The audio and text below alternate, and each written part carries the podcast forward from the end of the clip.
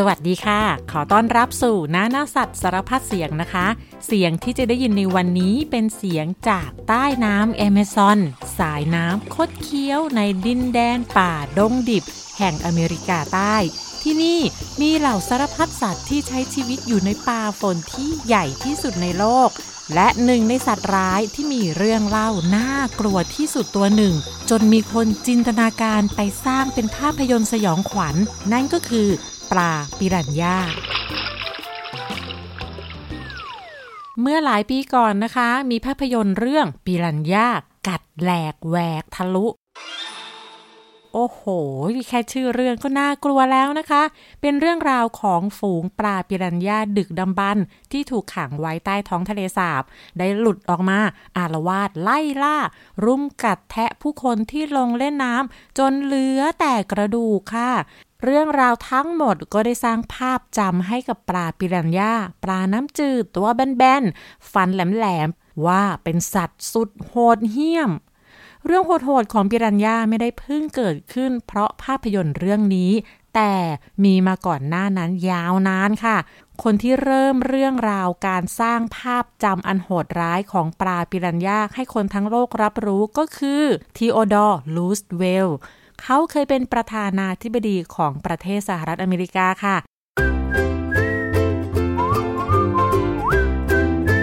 ครั้งหนึ่ง ลูสเวลได้เดินทางไปที่อเมริกาใต้ เพื่อสำรวจพื้นป่าเอเมซอน เมื่อปีพุทธศักราช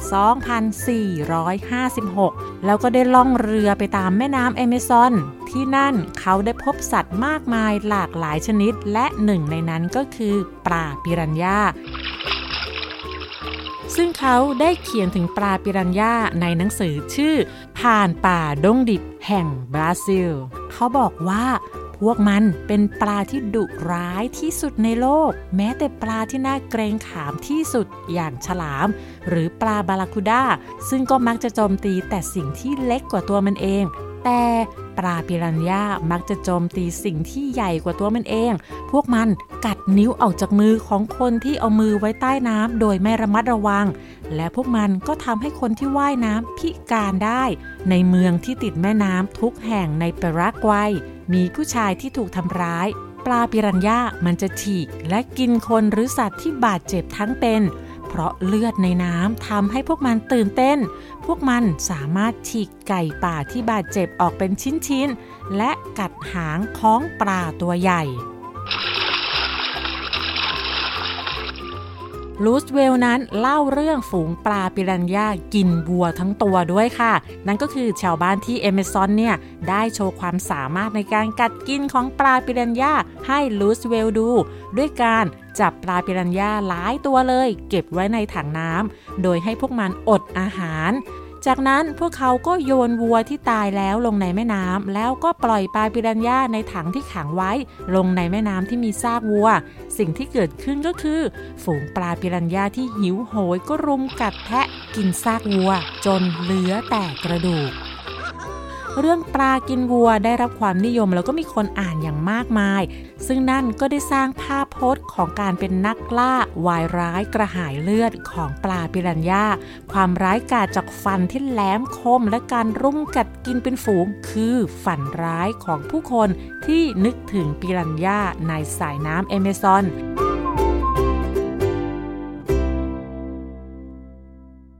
และวันนี้เราจะมารู้จักปลาปิรันย่าสัตว์ร้ายในดินแดนอเมริกาใต้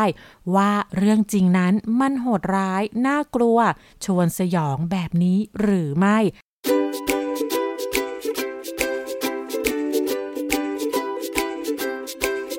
ปิรันย่าเป็นปลาน้ำจืดกินเนื้อเป็นอาหารอยู่รวมกันเป็นฝูง พบในแม่น้ำเอเมซอน รวมถึงแม่น้ำอีกหลายสายของทวีปอเมริกาใต้ มันมีฟันเป็นรูปสามเหลี่ยมขนาดใหญ่ แล้วก็มีส่วนหัวขนาดใหญ่ด้วย กล้ามเนื้อที่กระพุ้งแก้มจะแข็งแรงมาก เอาไว้ออกแรงกัดกินเนื้อ เสียงตูมตามและน้ำที่กระเพื่อมนะคะ จะดึงดูดปลาปิรันย่าให้เข้ามาอย่างรวดเร็ว มันจะใช้ฟันที่แหลมคมกัดกินเนื้อของสัตว์ที่ใหญ่กว่าตัวมัน จนทะลุไปถึงกระดูกได้เพียงไม่กี่นาทีค่ะ ความโหดร้ายของปลาปิรันย่านั้นแตกต่างกันออกไปตามแต่ละชนิด แต่เชื่อว่าทุกชนิดนั้นมีความสามารถในการตรวจจับกลิ่นเลือดในน้ำและว่ายน้ำไปตามกลิ่นเลือดนั้น เหมือนกับปลาฉลามเลยล่ะค่ะปิรันย่ามีหลายชนิด ชนิดที่รู้จักกันมากที่สุดแล้วก็ดุที่สุดก็คือปิรันย่าแดง หน้าของมันนั้นจะมีกราม แล้วก็ปากล่างยื่นออกมาอย่างเห็นได้ชัด ในปากมีฟันแหลมคม หัวมีขนาดใหญ่ โตเต็มที่มีความยาวประมาณ 30 เซนติเมตร หนักราวๆ 3.5 กิโลกรัมค่ะ มีถิ่นกำเนิดอยู่ที่ลุ่มน้ำอเมซอน แล้วก็แม่น้ำขนาดใหญ่ บริเวณภาคตะวันออกเฉียงเหนือของประเทศบราซิล และปรากวัย อยู่รวมกันเป็นฝูงใหญ่ ว่ายน้ำและล่าเหยื่อด้วยความเร็ว ดุดัน โจมตีสัตว์ที่มีขนาดใหญ่กว่าได้ เป็นปลาที่มีความอดทนมาก สามารถมีชีวิตอยู่บนบกโดยไม่มีน้ำได้นานถึง 2 ชั่วโมง แล้วก็ยังมีปิรันย่าดำหรือปิรันย่าตาแดง มีลำตัวลักษณะยาวเรียวกว่าปิรันย่าชนิดอื่น ได้ชื่อว่าเป็นปลาปิรันย่าที่มีขนาดใหญ่ที่สุดเลยนะคะ โตเต็มที่นั้นมีความยาวได้ถึง 45 ถึง 55 เซนติเมตร แม้จะตัวใหญ่แต่ก็ดุร้ายน้อยกว่าปิรันย่าแดงมากค่ะ มันชอบอยู่ลำพังตัวเดียว มีนิสัยขี้อาย ความน่ากลัวของปิรันย่าดำนั้นอยู่ที่แรงกัดอันรุนแรง และเมื่อเปรียบเทียบกับสัตว์ต่างๆ แล้วนะคะ มันมีแรงกัดที่รุนแรงมากที่สุดเลยค่ะ มากกว่าจระเข้ถึง 3 เท่าค่ะ แม้ว่าปลาปิรันย่าจะมีชื่อเสียงเรื่องการกินเนื้อ แต่ปลาปิรันย่าบางชนิดก็กินพืชเป็นอาหารได้ด้วยแล้วเชื่อไหมคะว่า ปลาปิรันย่าสามารถทำเสียงได้ มีทีมนักวิทยาศาสตร์ชาวเบนเยียมนะคะเขาพบว่าปลานั้นสามารถเปล่งเสียงได้แตกต่างกันในสถานการณ์ต่างๆ ค่ะ เช่น ถ้ามันกำลังแย่งชิงอาหารกับปลาตัวอื่น ก็จะส่งเสียงสั้นๆ คล้ายกับเสียงเห่า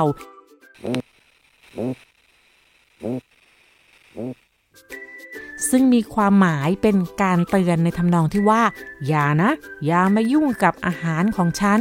และถ้ามันกำลังจะต่อสู้กันแล้วก็ ปลาปิรันย่าจะส่งเสียงต่ำๆซึ่งนักวิจัยเชื่อว่านี่เป็นเสียงที่ขู่คู่ต่อสู้ค่ะ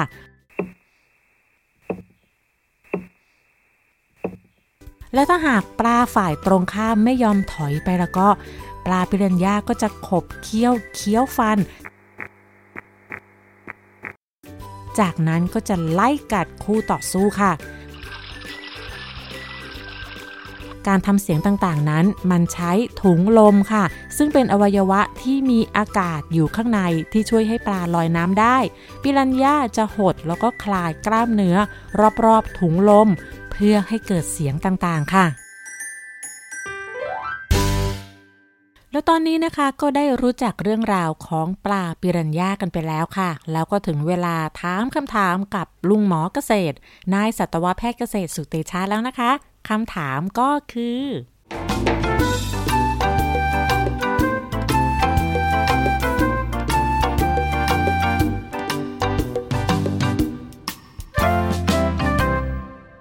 ลุงหมอคะปลาปิรันย่ามันกินคนจริงเหรอคะ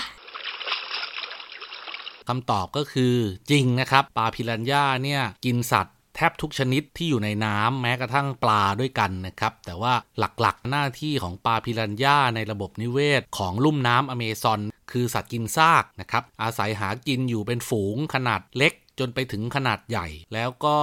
มักจะเป็นผู้ที่ทำหน้าที่กำจัดซากสัตว์ที่ลอยตายตามแม่น้ำมานะครับไม่ว่าจะสัตว์ตัวนั้นจะเป็นตัวอะไรก็ตาม หรือแม้กระทั่งคนที่เสียชีวิตแล้วนะครับ เมื่อลอยมาตามน้ำพิรัญญาเห็นว่าสิ่งชนิดนี้กินได้ ฝูงปลาก็จะเข้ารุมกิน เป็นอาหารโดยไม่สนใจว่าสัตว์ชนิดนั้นคืออะไรนะครับ อันนี้เรากล่าวถึงเฉพาะปลาพิรันย่าแดงเป็นหลักนะครับ แต่ว่าปลาพิรันย่าชนิดอื่นอาจจะไม่ได้ทำหน้าที่เป็นสัตว์กินซาก บางชนิดก็อาจจะมีกินพืชด้วย ปลาพิรันย่าที่กล่าวว่าถึงขั้นไล่ล่าคนกินเนี่ยความจริงมีอยู่ 2 ประเด็นนะครับ ประเด็นที่ 1 คือคนเนี่ยลงไปในน้ำในย่านที่มีปลาพิรันย่าชุกชุม ปลาพิรันย่าก็จะส่งสมาชิกหนึ่งในฝูง มาลองดูก่อนว่ากินได้เปล่านะครับส่วนใหญ่ก็จะว่ายชนมั่งงับเบาๆ ถ้าเกิดว่ามันแข็งกินไม่ได้อย่างเช่น เป็นเรือเป็นเหล็ก มันก็จะว่ายน้ำจากไป แต่ถ้าเกิดว่ามันว่ายเข้ามาแล้วมันงับได้กินเป็นอาหารได้ เริ่มมีเลือดออกนะครับการที่มีเลือดละลายน้ำเนี่ยก็จะเป็นสัญญาณที่จะบอกปลาตัวอื่น ๆ ในฝูงพิรันย่าว่าเออได้เวลากินอาหารแล้ว มันก็จะเข้ามารุมกิน อันนี้คือแบบที่ 1 ซึ่งคนก็เลยคิดว่าปลาพิรันย่าเนี่ยมันไล่ล่าคนความจริงไม่ใช่นะครับ คือเราลงไปอยู่ในน้ำในกรณีที่ 2 ถ้าไม่มีคนอยู่ในน้ำปลาพิรันย่ากินอะไรปลาพิรันย่าก็อาจจะกินซากจระเข้เคแมน ที่ตายลอยอืดอยู่ในน้ำก็ได้ หรือว่าซากปลาเอลาไพมาหรือปลาช่อนอเมซอนที่ตายลอยอืดมาในน้ำคือความจริงมันก็กินสัตว์แทบทุกชนิดที่ลอยอยู่ในน้ำนั่นนะครับ ขึ้นอยู่กับว่ามันกินได้หรือไม่ โดยส่งเพื่อนมาก่อนทดสอบดู เพราะฉะนั้นเนี่ยการที่มีเรื่องเล่าต่อๆกันมาว่าปลาพิรันย่าไล่ล่าคนกินเป็นอาหารอะไรเงี้ยลุงหมอก็ต้องขอตอบว่าในธรรมชาติไม่ใช่นะครับ แล้วมันก็ไม่ได้ต้องการที่จะกินเราด้วย เหตุผลเพราะว่าจำนวนคนที่จะมาเป็นอาหารให้ปลาเนี่ยมันน้อยมากครับ สู้มันไปกินพวกปลาตัวอื่น ๆ ที่ป่วยมีแผลเกิดจากการสู้กันหรือเกิดจากบาดแผลเรือชนหรืออะไรอย่างเงี้ย มันยังกินได้เป็นประจำได้บ่อยกว่า แล้วก็กินได้มากกว่านะครับ แถมยังไม่โดนทำร้ายกลับด้วยนะครับ เพราะว่าคนบางคนเนี่ยพอเห็นปลากัดใช่ไหมครับ ก็จับปลาบ้างฆ่าปลาบ้างตีปลาบ้าง หรือย้อนกลับไปที่บ้านเอาไฟฟ้าเอาระเบิด มาช็อตปลามาระเบิดปลาบริเวณนั้น เพื่อฆ่าปลาพิรันย่าซึ่งความจริงแล้วเนี่ยเป็นความเชื่อที่ผิดแล้วก็เป็นวิธีที่ผิด นะครับเราไปทำร้ายสัตว์ที่ไม่รู้เรื่องอะไรนะครับด้วยความโกรธ เพราะฉะนั้นเนี่ยคนที่อาศัยอยู่ในลุ่มน้ำอเมซอนเขาก็จะทราบว่าบริเวณไหนมีปลาพิรันย่ามากน้อย เขาก็จะหลีกเลี่ยงในการที่จะลงน้ำบริเวณนั้นนะครับหรือแม้กระทั่งมีการล่าเพื่อเอาปลาพิรันย่าเนี่ยมาเป็นอาหารของคน โดยการใช้เนื้อหมูหรือเนื้อสัตว์ หรือว่าปลาเป็นจำนวนมากผูกเป็นพวง แล้วก็หย่อนลงน้ำพอพิรันย่ามันว่ายเข้ามากินมากๆ ก็ยกเหยื่อเนี่ยขึ้นมาบนเรือแล้วก็สะบัดสะบัด ปลาพิรัญญาที่มันกัดอยู่บนเนื้อเนี่ยมันก็หลุดลงแล้วก็ร่วงอยู่บนเรือนะครับชาวประมงก็เอาปลาเต็มลำเรือเนี่ยไปขายที่ตลาด แต่ว่ามันไม่ค่อยได้รับความนิยม ด้วยเหตุผลเพราะว่าหนึ่งปลาพิรันย่าเนื้อน้อยนะครับเป็นปลาตัวแบนๆสองเนื้อของปลาพิรันย่าเนี่ยเนื่องจากมันเป็นสัตว์กินซากเป็นหลักเนื้อของปลาพิรันย่าจึงมีรสไม่อร่อย คนที่อยู่ในลุ่มน้ำอเมซอนก็เลยไม่ค่อยนิยมกัน ส่วนใหญ่ก็คือทำเพื่อโชว์นักท่องเที่ยวบ้างนะครับหรือว่ากินเป็นอาหารยามยากช่วงที่ปลาในแม่น้ำมันน้อยๆ มีพิรันย่าก็กินไปก่อนนะครับแล้วทำไมปลาปิรันย่ามันไม่เหมือนปลาอื่นๆหรอคะ มันก็มีเหตุผลอยู่นะครับ ที่มันไม่เหมือนเนี่ยก็คือหนึ่งมันพัฒนาให้จะงอยปากทั้งบนทั้งล่างเนี่ยมีลักษณะคล้ายเป็นซี่ฟันแหลมแหลมลักษณะสามเหลี่ยมสามเหลี่ยมแบบนี้นะครับ ซึ่งช่วยทำให้มันเนี่ยสามารถกินพืชก็ได้ กินสัตว์ก็ได้นะครับสองที่มันไม่เหมือนปลาอื่นก็คือ มันอาศัยหากินเป็นฝูง แล้วก็ในฝูงมันเนี่ยมักจะไม่มีปลาชนิดอื่นเลย นอกจากปลาพิรันย่าเท่านั้น 3. มันมีเรียนรู้การโจมตีอย่างต่อเนื่องในระบบฝูงนะครับ โดยอาจจะไม่มีแผนในการโจมตีหมายความว่าพอตัวหนึ่งเริ่มกินอีกตัวหนึ่งจะวิ่งเข้าไปกินอีกตัวหนึ่งก็วิ่งเข้าไปกินอีกลักษณะเหมือนฉลาม ฝูงฉลามที่พบเหยื่อ วิธีการพุ่งเข้าไปกินเหยื่อในระบบฝูงเนี่ย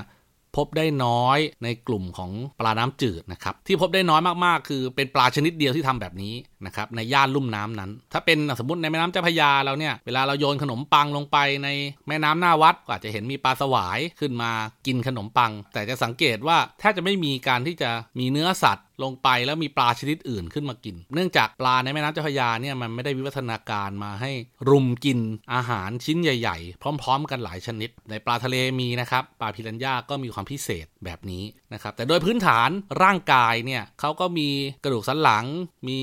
ก้้างปลาที่เรียกว่าซี่โครงนะครับ มีหางมีคลีบอก มีคลีบหลัง มีคลีบท้องตามปกติ แต่ว่านิสัยการกินโครงสร้างร่างกาย โดยเฉพาะส่วนปากส่วนหัว มีความแข็งแรงแตกต่างจากปลาชนิดอื่นนะครับ แล้วก็นิสัยการกินร่วมกันกินเป็นฝูง โดยไม่ปนกับปลาชนิดอื่น ซึ่งก็ทำให้ปลาพิรันย่ามีความพิเศษต่างจากปลาชนิดอื่นครับ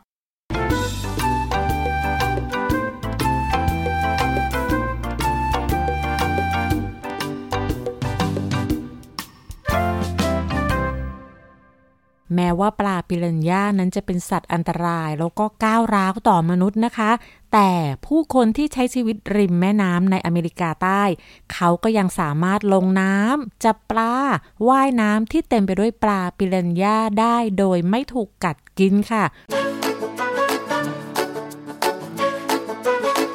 เพราะปลาจะกัดก็ต่อเมื่ออดอยาก หิวโหย ไม่มีอาหาร เหยื่อหายาก หรือว่า คนคนนั้นไปรบกวนการว่างไข่ของมันที่ฝังอยู่ที่ก้นแม่น้ำนะคะ เจ้าปลาก็จะออกมาปกป้องลูกๆของมัน ด้วยการไล่กัดคนที่มารบกวนค่ะ และที่พวกมันอยู่รวมกันเป็นฝูงใหญ่เนี่ยเหตุผลที่แท้จริงก็คือ เพื่อความปลอดภัย ไม่ใช่เพื่อการล่าเหยื่อนะคะ ถึงแม้ว่าพวกมันจะมีฟันที่แหลมคม แข็งแรงดูน่ากลัว สามารถจัดการกับสัตว์ที่ตัวใหญ่กว่าได้ แต่จริงๆ แล้วเนี่ยการที่มันอยู่รวมกันเยอะๆ นั้นเกิดจากความกลัวนะคะ นั่นก็เป็นเพราะว่าปลาปิรันย่านั้นไม่ใช่นักล่าที่สูงที่สุดนั่นก็คือไม่มีสัตว์ตัวไหนล่ามันอีกแล้ว เพราะความเป็นจริงนั้นปิรันย่ายังเป็นเหยื่อของสัตว์อีกหลายชนิดค่ะ ยกตัวอย่างเช่น จระเข้ก็กินปิรันย่าเป็นอาหาร โลมาแม่น้ำปลาตัวใหญ่ ๆ ที่อยู่ในแม่น้ำแอมะซอนแล้วก็ยังมีนาคยักษ์และนกกินปลาอีกหลายชนิดเลยค่ะ รวมทั้งมนุษย์ก็ยังจับปลาปิรันย่ามาเป็นอาหารค่ะ แต่ว่าก็ไม่ใช่ทุกคนนะคะที่จับปลาปิรันย่ามาเป็นอาหารค่ะ ยังมีชาวบ้านในบางส่วนของแอมซอนที่การกินปลาปิรันย่าถือเป็นเรื่องต้องห้าม ในขณะที่บางพื้นที่นะคะ ก็นิยมนำปิรันย่ามาเป็นอาหาร โดยเฉพาะที่เมืองปันตานันของประเทศบราซิลค่ะ ที่นี่มีนักท่องเที่ยวเดินทางไป เพื่อลิ้มชิมรสเมนูปลาที่ดุร้ายที่สุดที่ไม่มีขายที่ไหนนะคะ ซึ่งเขาจะเสิร์ฟปลาปิรันย่าย่างบนใบตอง กิ้งกับมะเขือเทศ แล้วก็บีบมะนาวลงไปบนเนื้อปลาก่อนกินด้วยค่ะ และชื่อเสียงความน่ากลัวของมันนั้น ก็เป็นภัยสำหรับตัวมันเองค่ะ เพราะบางคนก็อยากได้มาครอบครอง ราะบางคนนะคะเขาก็รู้สึกว่าการมีสัตว์เลี้ยงเป็นสัตว์แปลก แล้วก็ดุร้าย มีฟันใหญ่กัดเจ็บตัวนี้เป็นเรื่องพิเศษแล้วก็น่าภูมิใจค่ะ แต่ไม่ได้มองถึงอันตรายที่จะเกิดขึ้นค่ะ มีคนที่ลักลอบแอบนำปลาปิรันย่าแดงออกมาจากอเมริกาใต้ เพื่อมาขายในเมืองไทยก็มีนะคะ และถ้าใครเจอนะคะ ขอเตือนค่ะว่า อย่าซื้อเป็นอันขาด การเลี้ยงปลาเปรันย่าในประเทศไทยเป็นเรื่องที่ผิดกฎหมายนะคะ เพราะอันตรายมากเลยค่ะ ลองนึกดูนะคะ ถ้าเผื่อว่าวันหนึ่งมันเกิดหลุดลงไปในแหล่งน้ำธรรมชาติ หรือว่ามีใครปล่อยลงไปในแม่น้ำแล้วก็มันก็จะกินปลาที่อยู่ในแม่น้ำนะคะ มันจะกินปลาพื้นบ้านของเราจนสูญพันธุ์แน่ ๆ และ คนที่ใช้ชีวิตริมน้ำก็อยู่กันอย่างลำบากค่ะ เพราะฉะนั้นก็มีกฎหมายออกมาว่า ใครที่มีปลาปิรันย่าอยู่แล้วก็ให้ทำลายทิ้งทันที ห้ามเลี้ยง แล้วก็ห้ามปล่อยลงแม่น้ำเด็ดขาดค่ะได้เวลานิทานแล้วค่ะ นิทานวันนี้แปลมาจากหนังสือนิทานเด็กที่แต่งโดยเท็ดเบลเล่ มีชื่อเรื่องว่า ปลาปิรันย่าอยากไปกินอาหารเย็น แซมสันเป็นปลาปิรันย่าที่มีนิสัยชอบผจญภัย แม้ปลาปิรันย่าตัวอื่นจะชอบอยู่บ้าน แล้วก็ไม่ชอบออกไปไหน แต่เขาอยากสำรวจโลกกว้างไกล ถึงปิรันย่าตัวอื่นจะทำสิ่งเดิมๆ ซ้ำๆ ทุกๆวัน แต่แซมสันชอบออกจากบ้าน แล้วไปลองทำสิ่งใหม่ๆ ที่แปลกไปกว่าเดิม แซมสันชวนปลาตัวอื่นมาเล่นเกม เล่นกีฬา หรือเดินทางไปสำรวจต้นน้ำก็ถูกปฏิเสธทุกครั้ง แซมสันนั้นมีความฝันว่า อยากไปกินอาหารที่พัตตาคารหรูหรา เขาคิดถึงสปาเกตตี้อันแสนชุ่มฉ่ำแล้วก็เค้กสลายกรอบ แค่นี้ก็ทำให้เขาน้ำลายไหล ในขณะที่ปลาปิรันย่าตัวอื่นไม่ได้คิดแบบนี้ พวกเขากินแต่อาหารที่บ้าน กินอาหารเดิมๆ ที่น่าเบื่อซ้ำๆวันแล้ววันเล่า ดังนั้นแซมสันจึงไม่มีเพื่อนที่จะออกไปกินอาหารนอกบ้าน เขาเองก็กินอาหารเพียงลำพังทุกวัน แล้วก็เบื่ออาหารแบบเดิมๆเต็มที่จนกระทั่งเช้าวันหนึ่ง เขาก็พบบางสิ่งที่อาจจะเปลี่ยนความคิดคนอื่นก็ได้ เพราะว่าวันนี้มีพัตคารหรูหราเปิดใหม่ แซมสันจึงชวนเพื่อนปลาปิเรนย่าให้ไปกินอาหารที่นั่นด้วยกัน แต่ทุกคนก็ปฏิเสธ แล้วก็บอกกับแซมสันว่าโธ่เอ๋ยแซมสันนั่นไม่ใช่ที่สำหรับปลาปิรันย่านะ เมื่อเพื่อนพูดแบบนี้แซมสันก็คิดว่าเพื่อนๆก็พูดถูกนะ เพราะว่าพวกเราไม่เหมือนใคร และเราก็มีฟันแย่ๆที่ดูน่ากลัว อย่าว่าแต่พัตคารหรูหราเลย ร้านอาหารที่อื่นๆ ไม่ว่าจะที่ไหนๆ ก็ไม่มีร้านใดที่ต้อนรับปลาปิรันย่าอยู่แล้ว แต่ก็ต้องลอง แซมซันก็เลยไปพัตคารที่เปิดใหม่เพียงลำพัง เมื่อไปถึงที่ร้าน เขายิ้มอย่างเป็นมิตรที่สุดให้กับพนักงานแล้วก็พูดว่า สวัสดีครับ ผมอยากรู้ว่าถ้าผมต้องการ ไม่ทันที่จะพูดอะไรจบ พนักงานก็ร้องลั่นด้วยความตกใจว่าอะไรกันนี่ แล้วก็ตะโกนเสียงดังให้คนทั้งร้านได้ยินว่าปิรันยาผู้คนในร้านก็แตกตื่นตกใจ หนีออกจากร้านอย่างรวดเร็วแซมสันเข้าร้านอาหารใด ๆ ไม่ได้ เพราะเขาหน้าตาเป็นแบบนี้ นั่นคือดูเป็นปิรันย่าเขาก็เลยคิดว่า ถ้าเขาปลอมตัวเป็นอย่างอื่น เขาก็จะได้เข้าไปกินอาหารในร้าน ดังนั้นแซมสันก็เลยใส่หนวดปลอมและคิ้วปลอมอันใหญ่ เขารู้สึกได้เลยว่าไม่มีใครรู้แน่ ๆ ว่าเขาเป็นใคร และเขาก็ต้องได้กินอาหารในร้านอย่างแน่นอน จากนั้นเขาก็โทรศัพท์ไปจองโต๊ะที่ร้านอาหารล่วงหน้า และก็ไปที่ร้านเมื่อไปถึงเขาก็บอกพนักงานว่า สวัสดีครับ ผมชื่อแซมสันพีรานาที่จองโต๊ะไว้นะครับ พนักงานตอบว่า อ๋อ คุณพีรานาเชิญครับ แซมสันเดินเข้าไปในร้าน เขาดีใจจนอดไม่ได้ที่จะยิ้มกว้างออกมา นั่นทำให้พนักงานเห็นฟันแหลมๆในปากของเขา พนักงานก็ตกใจแล้วก็อุทานว่า โอ้ แย่แล้ว จากนั้นก็ตะโกนเสียงดังจนคนทั้งร้านได้ยินว่าปิรันยา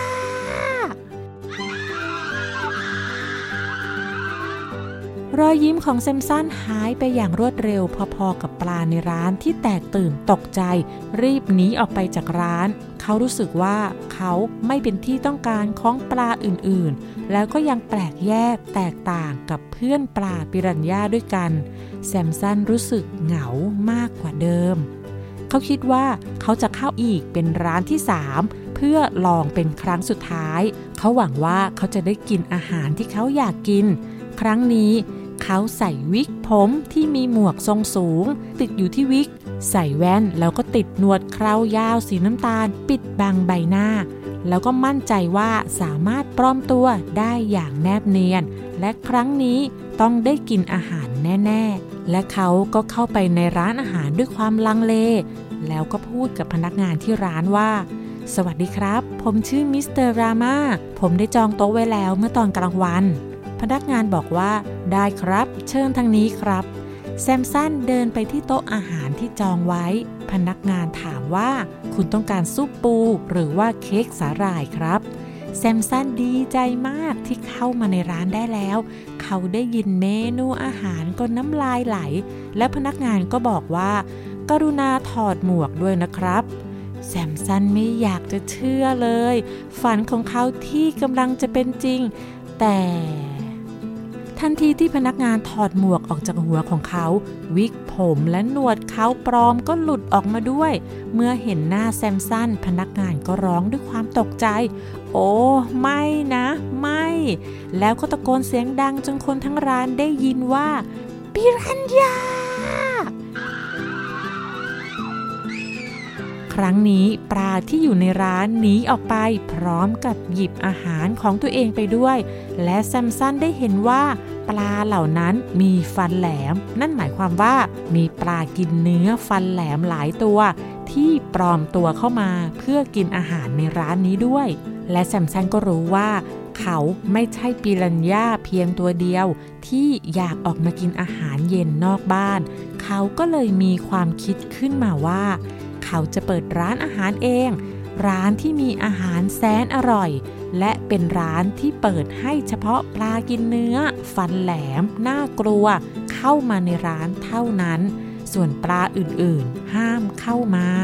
เพราะเหตุนี้เมื่อร้านอาหารของแซมสันเปิดจึงทำให้ปลาอื่นๆ ที่ไม่ได้มีฟันแหลม ถ้าอยากเข้ามากินอาหารในร้านของแซมสันแล้วก็ต้องปลอมตัวเข้ามาเท่านั้น และทั้งหมดนั่นก็คือเรื่องราวของปลาปิรันย่าค่ะ เราพบกันใหม่ในครั้งหน้านะคะ วันนี้สวัสดีค่ะ ติดตามรายการทางเว็บไซต์และแอปพลิเคชันของไทย PBS Podcast Spotify SoundCloud Google Podcast Apple Podcast และ YouTube Channel Thai PBS Podcast Thai PBS Podcast View the world via the voice